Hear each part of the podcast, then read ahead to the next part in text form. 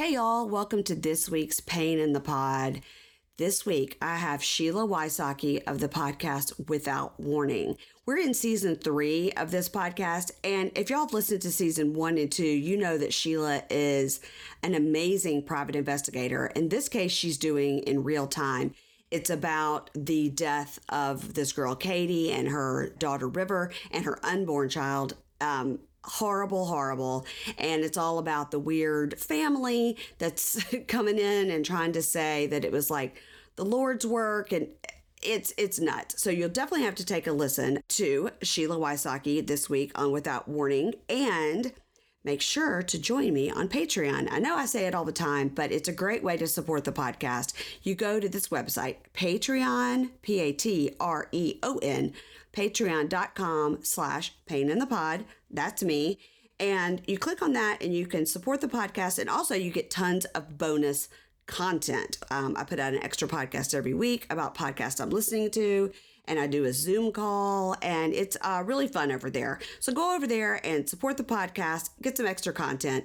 But here we are, we're talking to Sheila of Without Warning. Hey, y'all. I have a return guest this week. I'm so excited. It's Sheila Wysocki of the amazing true crime podcast Without Warning. Now, if you don't know about Sheila, Sheila is a private investigator in her real life, and her podcast goes very in depth on the cases she covers. It's fascinating to me, especially because I think I'm a private investigator. Then when I talk to Sheila, I realize I'm really actually not. I'm just an internet sleuth. But Without Warning is the name of her podcast, and season three just started. It's a brand new case, and so far it's completely bonkers. So, welcome back. Thank Sheila. you for having me. I so appreciate it. okay. For my listeners who don't know about your background, give us a little history about your career as a private investigator. I became a private investigator in 2004 when I wanted to find out what happened to my college roommate who was raped and murdered in the 80s. And in 2010, we were able to go to trial with the man that did get convicted of rape and murder. He is now in death mm. row. And uh, from there, I had other families reach out and ask for help, and I continued helping families to be a private investigator, do you have to go to a special school or get a license to do that? Yes. I assume so. Yes, you can't just say I'm a private in investigator. In some states, you could just say you're a private investigator, but in Tennessee and Texas, where I work, I have to have a license. And in Tennessee, you have to take a test. And I believe I had to have, um, I can't remember in 2004 how many hours, but I've had hours and hours of mentoring. Yeah, that's really cool. And you work with a, a, a team of people and you've got a whole group of uh, PIs. It seems like that would I would want to be a fly on the wall for a dinner with you guys. It is so much fun. I enjoy traveling with them. I I love uh, the group that I work with. Okay, so talking about your podcast, you've done three seasons. So are these stories based a, client. So clients bring you a case, and then you say, "Hey, this actually would make a good podcast." And other ones you're thinking like, "I'll uh, figure this out in a month, and it won't make a good podcast." Is that how you figure out what to cover? Well, the first case I did was the Lauren Agee case, and that was a yes. test. I didn't know even what podcasting was. I still am having trouble with what podcasting is for me, but I use it as an investigative tool. So we put on about 30 episodes, got tips in. We kept doing it because of the tips that were coming in. And we were able to, and I say we, it is, I work with the families very closely and decide what goes on, what doesn't, what we hold back. And we got so much information. Lauren's case moved leaps and bounds because of the podcast. So we stopped that podcast uh, when um, some legal things were going on, and the family had to make decisions on what to do. So that case, um, you know, started it. The second season, as you know, Culpable came to me and asked me to do the investigation. And then the third season, this case came out of COVID, actually. um, because all of my cases were stopped. All the court cases are, you know, nobody can go to court. Um, so I, one of my um, investigators said, "You've got to talk to this mom." And mm-hmm. because we're all on lockdown, I talked to the mom, and I thought, heck, in we're only going to be in lockdown for a month or two, so yeah. so let's see what I can do to help the mom. And they had a private investigator who's fantastic. And so from that, I was able to, um, you know, kind of put together what happened to this young lady and her two children. Yeah, I was okay. So that's what I want to talk to you about. So, season three covers the death of Katie Major, her daughter River, and her unborn son, who they had named Aiden. She was 20 weeks pregnant, about halfway there, I guess. So this case came to you from another investigator. It came from um, my my one of my private investigators that works with me. She she put out mm. i was in i was out of town working a case and she put on social media what cases are interesting or needs to be looked at. And I didn't mm-hmm. know that. And then uh, when I came back into town, she's like, You've got to look at this case. And she, I mean, she was all in. And then the uh, private investigator, I called her and talked to her. She is fantastic. Typical situation uh, as a private investigator. She's a female in the South trying to question these male officers, detectives, or sheriffs, and they didn't care for that at all. She has put together a fantastic case. Okay. Will we hear from her yes, on your podcast? Next week. You oh, okay, next week. Okay, because I'm all caught up, but um, when I'm listening to it, I'm I'm rewinding because I'm like, wait, what? Like it just sounds I, I think it was this week where just a little, just as like a little tidbit, random, that there's a funeral going on for this uh, woman who's died with her child. I mean, so horrible you can't even imagine. And it's the the mother of Katie talking. So it's the mother. And so her daughter has died, and her child, her grandchild has died, and her unborn grandchild has died. And it's just like the husband's family is so lackadaisical. It's like they're talking about going to the grocery store, the way that they're sort of like, well, we're going to do that. And she's like, can't even like process how to think properly because he's her child has died, her grandchild has died. And then they're trying to push her out of the funeral and all this weird stuff. Then they say they want at the funeral it to be open casket and for her to be holding her baby that had been in her stomach, a 20 week old fetus.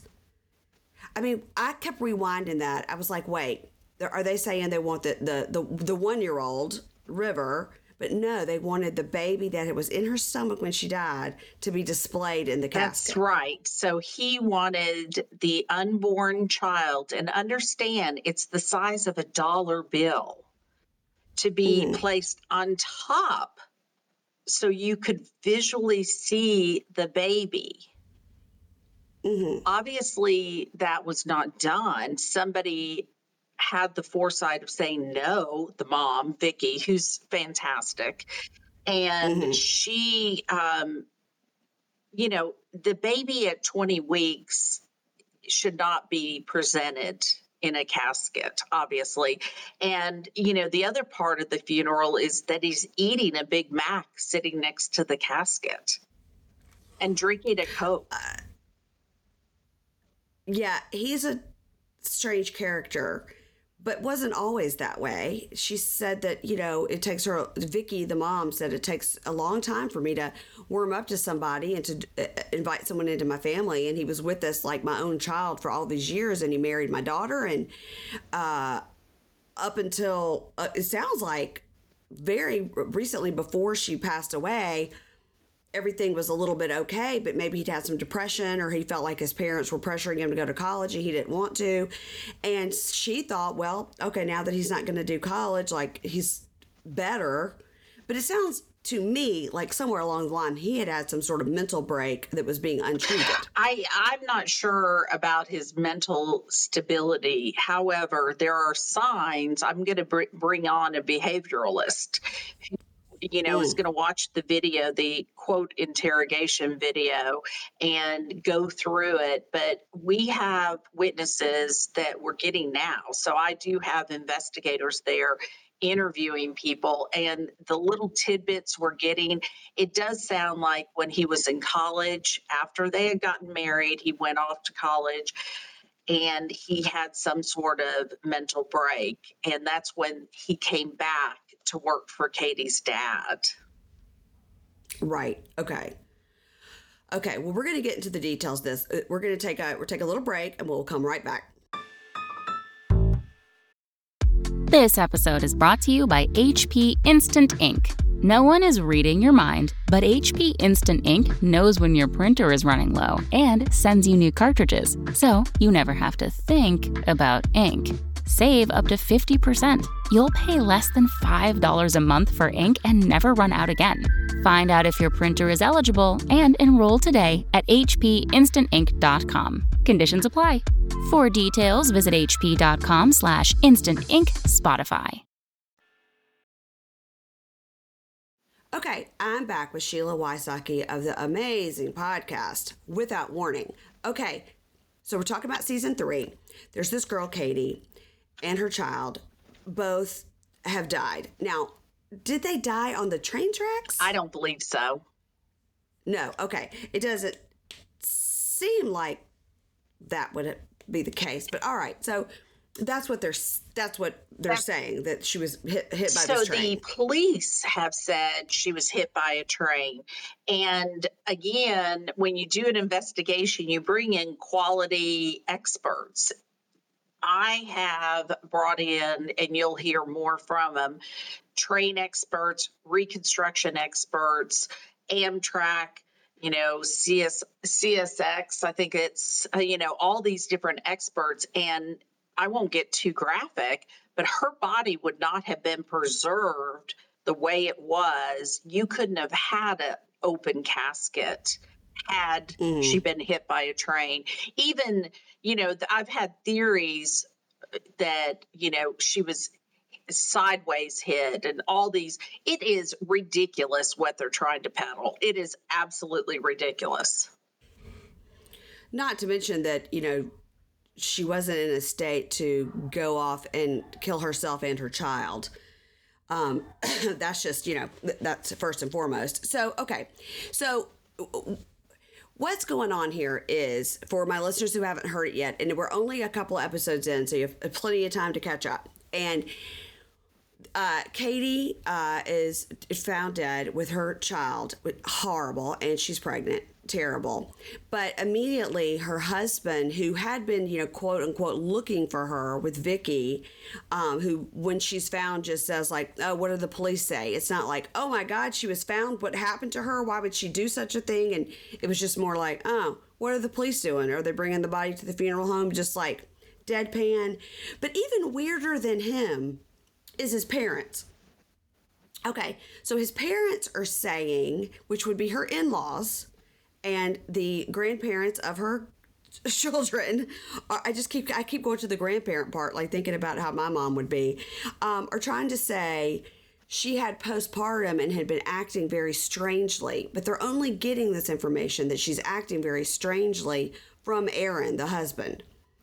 But when they show up to, when Vicky shows up to his house, she is pointing to all these weird things in the house, like these weird Bible verses that are marked about like the firstborn son of the which of course they were having a, a, a son. And it, by all accounts he was the one that was acting strangely not her.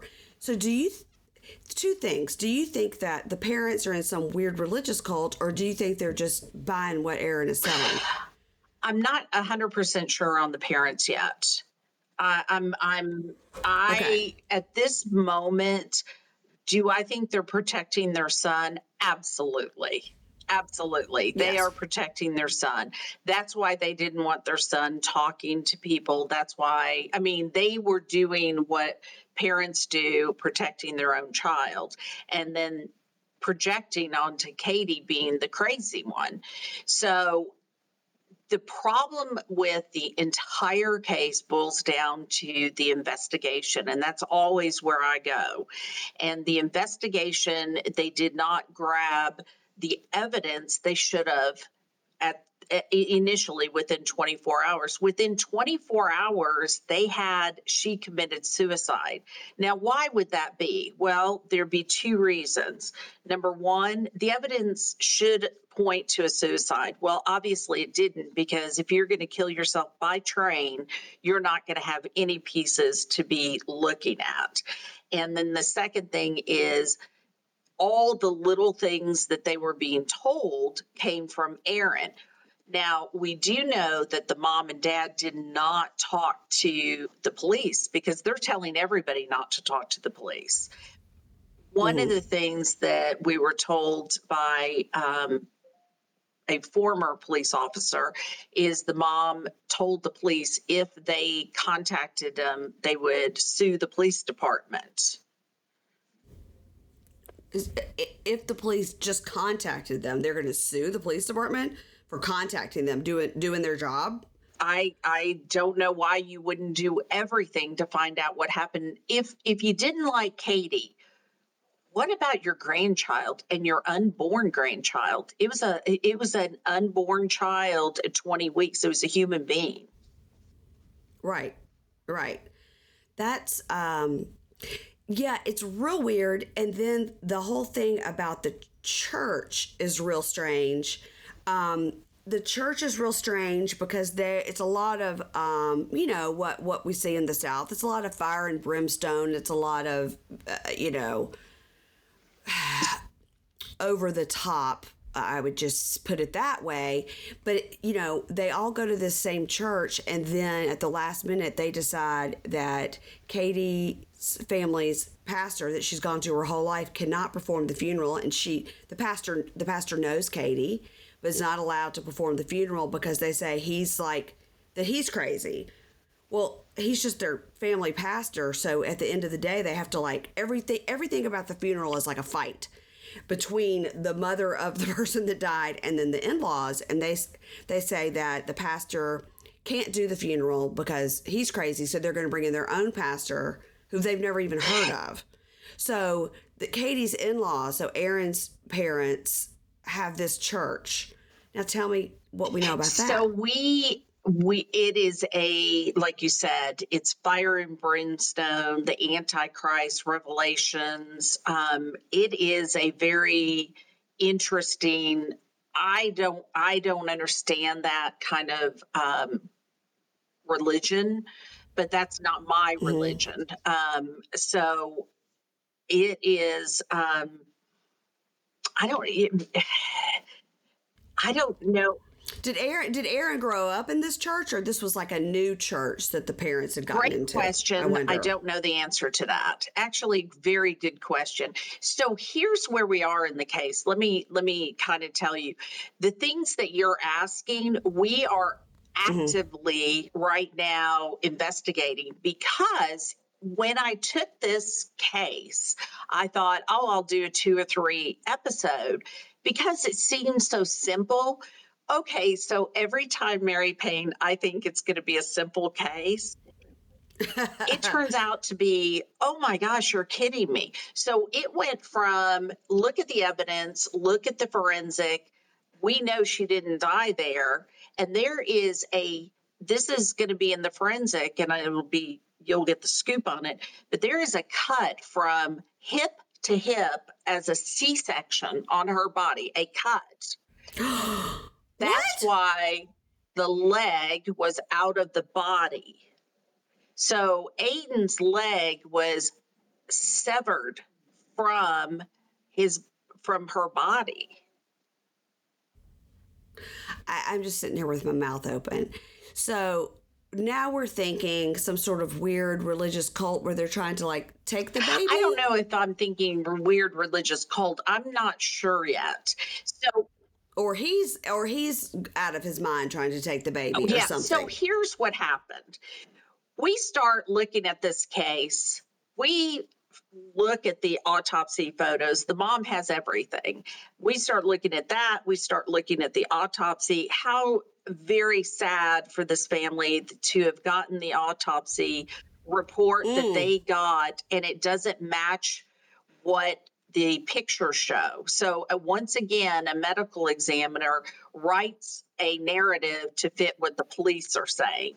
Typical Southern way of doing things once again, the female is not valued enough for you to do your job well. So the medical examiner's report does not match the pictures. That's why I brought in the experts. So when I saw the pictures, the medical report, this case went from oh, it's going to be told in two or three episodes to, oh my gosh, we've got to do more investigations. So, right now, I've got investigators looking at everything. Plus, I'm using this as an educational crowdsourcing. I have people all over the country that are in groups right now that we have broken up in different groups that are looking at this case and the evidence. The information we're getting is unbelievable. I'm I'm so stunned with what you're telling me and we're only on episode 3. I mean this is and, and this is what's cool about what you're doing is you're doing it um in real time. And the only other podcast I can think that ever did it really in real time is um, To Live and Die in LA. I don't know if you listened to that one, but they were sort of in real time, like following Google Maps and figuring out the crime like as as they were investigating it because normally what you get with podcast is you're three fourths to nine tenths through when you start so that you know you know i'm going to do these 10 episodes about episode 10 you know then i'll give my answer um and in this case, I mean, it's very obvious that she did not kill herself and her child and her unborn child. And um, death by train would be uh, a, a, real weird way uh, to do that anyway. And then we've got Aaron, who's not right in the head, and then we got his family that's obviously not right and trying to cover up for him and possibly in a cult. I mean, you know what I mean? It's like, how many other directions can Who would have thought? I mean, and then there's another aspect to it. So when I so I call it crowdsourcing justice with my Patreon groups, and they all work these cases. We have Zoom calls. We meet like some of them four or five times a week, and they're wow. amazing human beings and these are people like moms and dads and just you know people and the amount of research that's coming for this family nobody can get this kind of work done and put together without the help of the public so we're doing this case and one of the moms, I'm not going to say her name because I don't want her getting emails. You never know how people are. She found that the father has these government contracts with the DOJ, DOD, I'm sorry, Department of uh, Defense. Mm-hmm. Well, how mm-hmm. much power does that bring if you make a phone call and say, hey, my son's being questioned for, you know, the death of his wife? Uh huh. Interesting. Oh my. Okay. Well, now we're now we're going into government and okay. All right. Yeah, you you've blown my mind. You've blown my mind with the with the with the C section situation. Like it is so horrible. I, I, mean, when I saw that, that's horrible. And the fact that the child's leg was pulled out and it was away from the mother, and had the train hit her the way they said, Here's the other thing the train, they said, was going one way. The train didn't run that night. We call it the ghost train. Oh. Sheila, how do you sleep at night with all this information? Because now I won't sleep thinking about all this. Like, how do you, how do you, how do you, this is a real question. How do you put this aside and try to go to sleep at night without your mind just I don't sleep very much. I really don't. I mean, I really don't. I work a lot. Um, and because, and, uh, you know, if you work with me, you know, at two or three in the morning, you're going to get text messages from me. And um, three o'clock's like my I have to go to sleep at three. So, you know, but you will be getting text messages. And the coolest thing is these people that are the public that have gotten involved, they're up at three o'clock in the morning too because their mind's racing.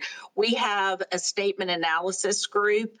I have someone mm-hmm. who became a PI, met me at a, a meet and greet, became a PI, and now she is becoming the expert on statement analysis, taking all the courses from all the experts, and she is a natural. So, like last night, she was texting me some things in a statement saying, Did you notice this? And, you know, that's her talent. So, yeah, and then I'm answering her what I think. And then I have a, a psychologist who um, she taught about serial killers who's leading a group.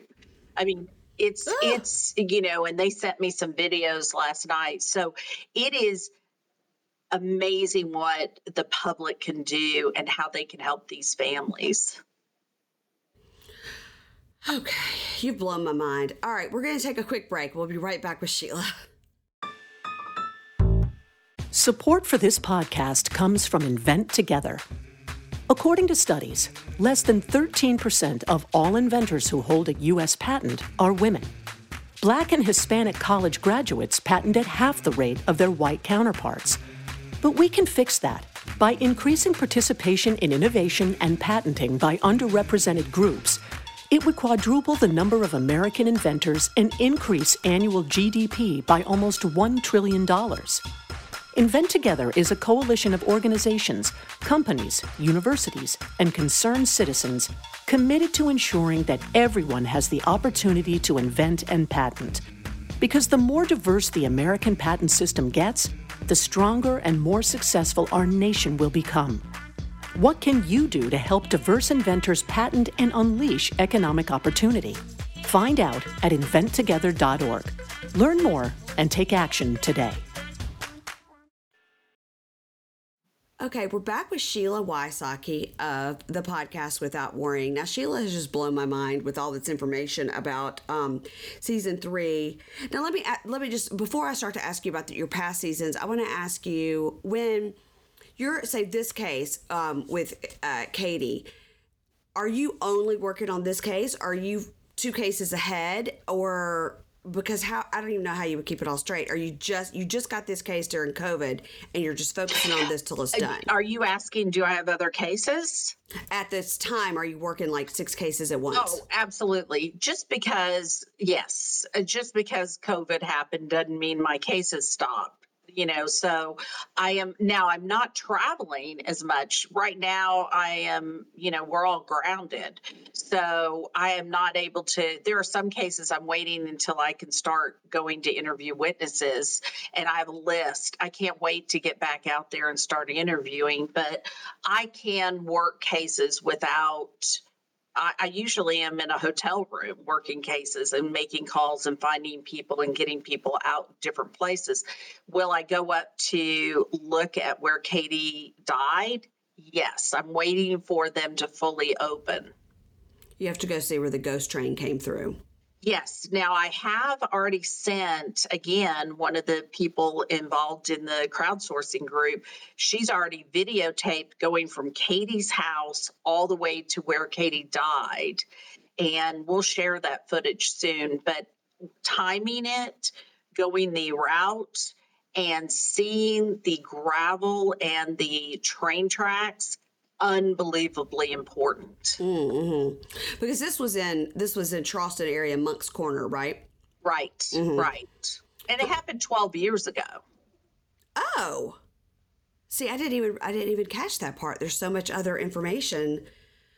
Oh god, and then of course you think that that little girl River would be 12 and the baby would be 11. I mean, gosh, it's oh, heartbreaking really is. Well, perhaps that's why when you're talking to Vicky, she seems now to have a lot of perspective and calm and she's because the way she's describing the funeral and all the weirdness around the funeral they were trying to say that they couldn't close the casket with her there even though it's her child like all this weird i'm just telling you there's so much weird stuff that now she's able to relay it so calmly and she can look back on it and say here i am not able even to think straight because I've had this terrible loss. And then these people are trying to say, I can't be there when they close the casket on my child. I mean, now I can see where she can at least uh, talk in a calm manner because it didn't ha- it didn't happen like last year.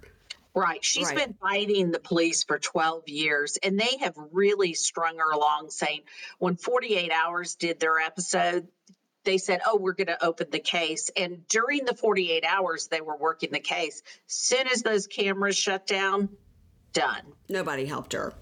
Nobody helped. And we have some audio that we are sharing with the media that is so, um, I'm going to say disgusting that a, a, someone in authority would talk to a grieving mother the way he did. Mm. So I'm I'm sharing it with the media because we've got to stop treating these women, these moms who have questions the way that they do. It, it's it may it that's my hot spot. You mm-hmm. don't talk to a mom that is asking you questions the way he did. So I'm going to let the world hear him. Well, this this will lead me into my next couple of questions. Um, so uh, season one, it, it's it's a mom looking into her case. Season two, same thing. So season one um, covered the Lauren Agee case, which was huge. Now there were how many episodes of season one? Like thirty. There were so many. 30. I think there were 30. And we, it was real time also. Mm-hmm. Plus, I didn't know what I was doing in a podcast, as you can tell. You know, it did well, but it, it, you know, I've learned a lot. Um, what is there any update on that case? I mean, what's the, what's the, you know, final yeah. pin in it? Yeah. Um, so uh, Sherry is working with higher authorities, and so until I get more updates on it, we are being quiet to let the higher authorities do their job. Okay, well, that sounds positive. By high authorities, you mean uh, you don't mean God. You mean? No, I think God's had his hand in it the whole time. But yeah, I, they're not quite as big as God, but they, they we're watching their their progression. Okay, that's good. That's positive at least. Now, um, as you know, I'm from Mississippi, and when I was at my niece's wedding in November, all anybody wanted to talk to me about was the big case in Meridian, the Christian Andreacchio case, and people wanted to say like, "What do you think?" And I'm like, "Well, you know, I I don't have any inside scoop just because I'm a podcaster and I've talked to a lot of the people, but everybody wanted to talk about it. And um, is there any update that you want to share with me on this or that, not? that particular case, I will share that that Rae has gone to the state government to get laws passed and she is working to help other mothers. Also, Rae is trailblazing several. Um, she is definitely a trailblazer, and there are some lawsuits that are happening um, that she has filed, and we'll see what happens with all of it. But one thing I know, everything is going to come out. Yeah. You know, what's interesting too is um, when all this first happened, somebody told me, "Oh, there's this um, Facebook group you can join about the Christian case, you know, for people that are supporting it being looked into." So I went to join it, and it had all these questions, and it was like, you know, what do you think or whatever, and then the la- you know, just trying to make sure you're not like a hater going on there, right? And then the last one was, who do you support for? sheriff or city council or something in Meridian and I didn't know the answer because I don't live there. So I didn't know the answer. Like, am I supposed to say this person? Supposed to say that person? So I don't think I ever got let in because I didn't answer it. So I was thinking, like, oh, interesting. It's it's going that way. It's a political. Uh, well, politics were already in it, but I was like, that's interesting because I guess if you said one person, they weren't going to let you in. Yeah, I'm not part of any groups. I have my own Patreon group, right. and we had some issues with people getting in there and then taking the information and twisting mm, it. Yeah. And I publicly outed them because I'm not in the business of harming a family. Of course. I'm in the business of helping these victims' families. So I always say, and, and what shocked me the most is the people that were holding their children and they're the ones coming in and utilizing the information and twisting it. And I'm thinking, you're lucky you can hold your child. Rae doesn't get to ever touch her child again. Mm-hmm. Well, it's it's that's another thing that you that you touched on that it, it is a hotspot for you, and it seems to be the theme. Like you've got from season one, you've got Sherry as the mom. Season two, you've got Rae as the mom. Season three, you've got Vicky as the mom, and these are all moms of adult children. You know, who are trying to find out what happened, and in you know Vicky's case, a, a, two grandchildren as well. I mean, heartbreaking. Eh, you know, I really did not want to do another podcast right now, but I feel like it is such a great investigative tool to get the answers and also to let people know that may not know that they're a witness to come forward. Mm, right. And when they have information, they don't even realize what they have is important. Yeah. Right. Yeah. Oh my gosh. Well, just talking about you being so busy and your mind racing all the time, do you ever get a chance to listen to any other podcasts? Do you have any to recommend? Or are you just like, girl, I can't even like do my own? You know who I, I, I besides I do listen to yours. And by the way, when you did a culpable, you did a great job with Dennis and Mark. You know that was very yes. well done. Um, they were very proud. Um, that was a big that was a big get for me because I can't. tell. yes, because people were just like, "When are you going to get culpable? When are you going to get culpable?" You're from Mississippi. I'm like being from Mississippi does not mean that they want to talk. They're not from Mississippi. you, oh, know, such, you know yeah. what? They're such nice guys. They were super busy. yeah. Oh, yeah. exactly. Yeah. yeah. No, absolutely. But uh, besides, you know, I did listen to Culpable when they did that, but I, I listened to uh, Erica Kelly's uh, Southern Fried. I love her. Love Southern her. Fried, True Fried. Yeah. She's the one that I listed, and I don't know YouTubers, of course. Uh, you know, Morph, Mike Morph, and uh, John Lordan is my favorite. Um, I don't know if you have ever had him on, but he is to me, he is what I look for in a human being and a podcaster. He wants to help and find the truth, and it's Lordan Arts um, brain scratch and he has you know they have three men in a mystery and all these cases. So i'll listen to them when um, and then when i i have a friend um, who's also uh, she's writing the script for me now laura uh, lori morrison so she does the unlovely truth and it that came about um, because i she works with me. She went to meridian with me and she does travel with me. And i have a conversation with her all the time about where's god in these cases? Mm-hmm. i've got to see uh, god somewhere because I can't do this if I don't know there's some hope. And so she started The Unlovely Truth and she takes, and it's really interesting, murder cases mm-hmm. and brings in, you know, she breaks it into two things. Where is God? Hmm. That's fascinating. So we've got The Unlovely Truth, Three Men in a Mystery. Okay, John, L O R D E N? D A uh, L O R D O N or G A N. Okay. I'm not sure. You, you start Googling brain scratch and it'll come up. Brain scratch. Okay. Um, the my uh, Morph. My, Morph. I've I've heard of him a lot. so great. Okay. He does Three Men in a Mystery with John Lordan and Gray Hughes. Uh huh.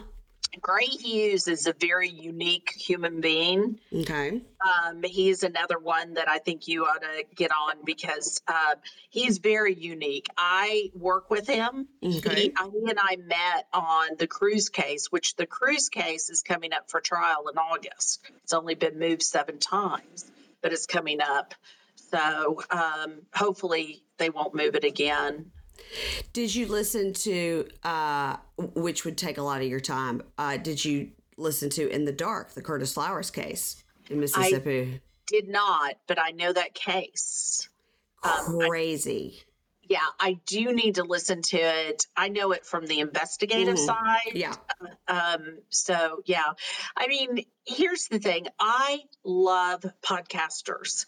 I love all the podcasters that are out there doing the right thing. You know, there are some that I don't particularly care for because they're they're there for different reasons than I am. So I'm attracted to the ones that want to help the families find the truth, whatever the truth is. Right, right. Sometimes the truth is, sorry, you know, the, what the police said is what happened. Right. So, um, and you just have to live with it. And I have those conversations with families.